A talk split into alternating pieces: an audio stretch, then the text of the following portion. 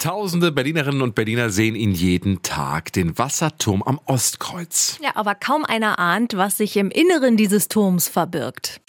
100% Berlin. Ein Podcast von RBB 888. Gemeinsam mit zum Glück Berliner von Lotto Berlin. Dieses Bauwerk kennen alle, die am Ostkreuz auf die S-Bahn warten. Man könnte sagen, es ist das Wahrzeichen von Friedrichshain. Der Wasserturm neben dem Ostkreuz. Für die wenigen, die noch nie am Ostkreuz umgestiegen sind. Dieser Turm sieht so aus. Insgesamt 59 Meter hoch. Insgesamt 40 Meter davon sind ein runder Turm in dunkelrot. Obendrauf ist so ein dunkelgrünes Dach mit einer hellgrünen Spitze. Das Dach sieht so ein bisschen aus wie so eine alte Pickelhaube. Also diese Helme der preußischen Armee. Klar, von außen kennen den Turm viele, aber wofür war der Turm eigentlich da?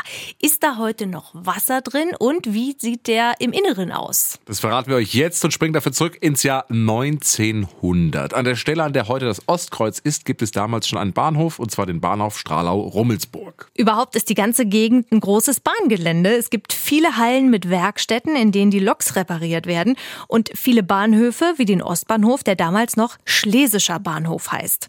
Und alle diese Bahnhöfe brauchen Wasser. Wofür genau? Das hat uns Sven Heinemann verraten. Er hat das Buch Mythos Ostkreuz geschrieben. Also für die Versorgung der Bahnhöfe mit Wasser, dort gab es ja auch Toiletten, Waschbecken, Waschräume und natürlich auch zur Versorgung der damals noch vorhandenen Dampflokomotiven, aber eben nicht direkt am Ostkreuz. Also am Ostkreuz gab es keine Wasserkräne zur Versorgung der Lokomotiven. Die gab es dann an den Werkstätten und Betriebseinrichtungen in Rummelsburg und am Ostbahnhof. Im Jahr 1909 ist dann Baubeginn für den Wasserturm am Ostkreuz. Zwei Jahre später ist er schon fertig. Aber wie hat denn jetzt der Turm ganz genau funktioniert? Also, das Wasser kommt aus der Rummelsburger Bucht. Die ist ja nur wenige hundert Meter entfernt. Da steht am Ufer eine Pumpstation und die pumpt das Wasser durch die Rohre bis in den Turm rein. Und diese Pumpstation steht übrigens heute noch direkt am Paul- und Paula-Ufer. Ist ein kleines, verfallenes Haus. Irgendwann soll da mal ein Kaffee reinkommen.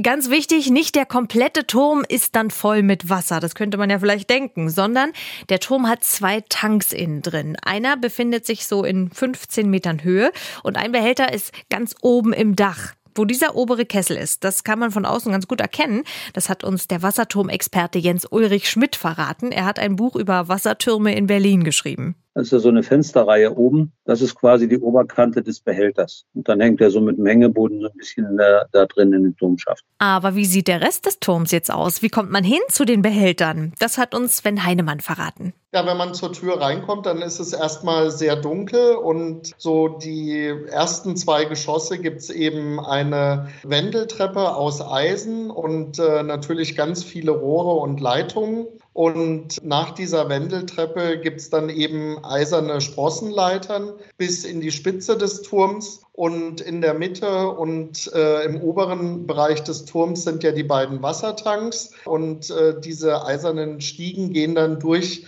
diese beiden Wassertanks. Braucht jetzt einer der Bahnhöfe in der Gegend Wasser, geht ein Rohr auf. Das Wasser aus dem oberen Tank fällt durch das Rohr 40 Meter in die Tiefe, eben durch den ganzen Turm nach unten. Und durch die Höhe kriegt das Wasser natürlich ordentlich Tempo drauf und schießt dann in ein Rohr unten im Boden rein. So, diesen Job erledigt der Wasserturm zuverlässig viele Jahre lang, noch bis in die 80er Jahre hinein ist Wasser im Turm. Möglicherweise sogar noch etwas länger, aber irgendwann ist Schluss. Der Turm wird nicht mehr gebraucht und stillgelegt. Da kommt eine Firma aus Berlin auf eine etwas hm, skurrile Werbeidee. Na, ich glaube, das ist nicht jugendfrei, aber er sieht ja aus äh, wie ein großes Geschlechtsteil und die Firma Dildo King wollte den mal für Werbezwecke benutzen. Na, die wollten ein großes Präservativ über den Turm stülpen. Durfte sie natürlich nicht, das war dann der Bahn doch zu wild und doch zu sexy für das Ostkreuz. So, und wie ist es heute da drin? Wie geht's weiter mit dem Turm? Also im Jahr 2015 verkauft die Deutsche Bahn den Turm an einen Investor. Uwe Farbig heißt der Mann. Der hat noch ein paar andere Immobilien in Berlin, zum Beispiel das alte Funkhaus in der Nalepa-Straße. Als Farbig den Turm kauft, hat er große Pläne. Ein Café soll rein oder Wohnungen. Ein Tonstudio ist auch im Gespräch, aber all die Jahre passiert nichts. Ja, weil so einfach ist die Sache nicht. Erstmal, der Turm steht unter Denkmalschutz, also viel darf man da jetzt gar nicht verändern. Es gibt zum Beispiel nur ein paar wenige Fenster. Im Turm ist es ziemlich dunkel und das ist ja jetzt auch nicht so ideal für Wohnungen. Fakt ist jedenfalls, seit 2015 ist nichts passiert mit dem Turm. Ja, und der rostet so vor sich hin. Renovieren wäre wirklich auch richtig teuer. Also ja, es gibt Pläne, aber bis die was werden, fahren noch sehr, sehr, sehr, sehr viele S-Bahnen am Wasserturm vorbei.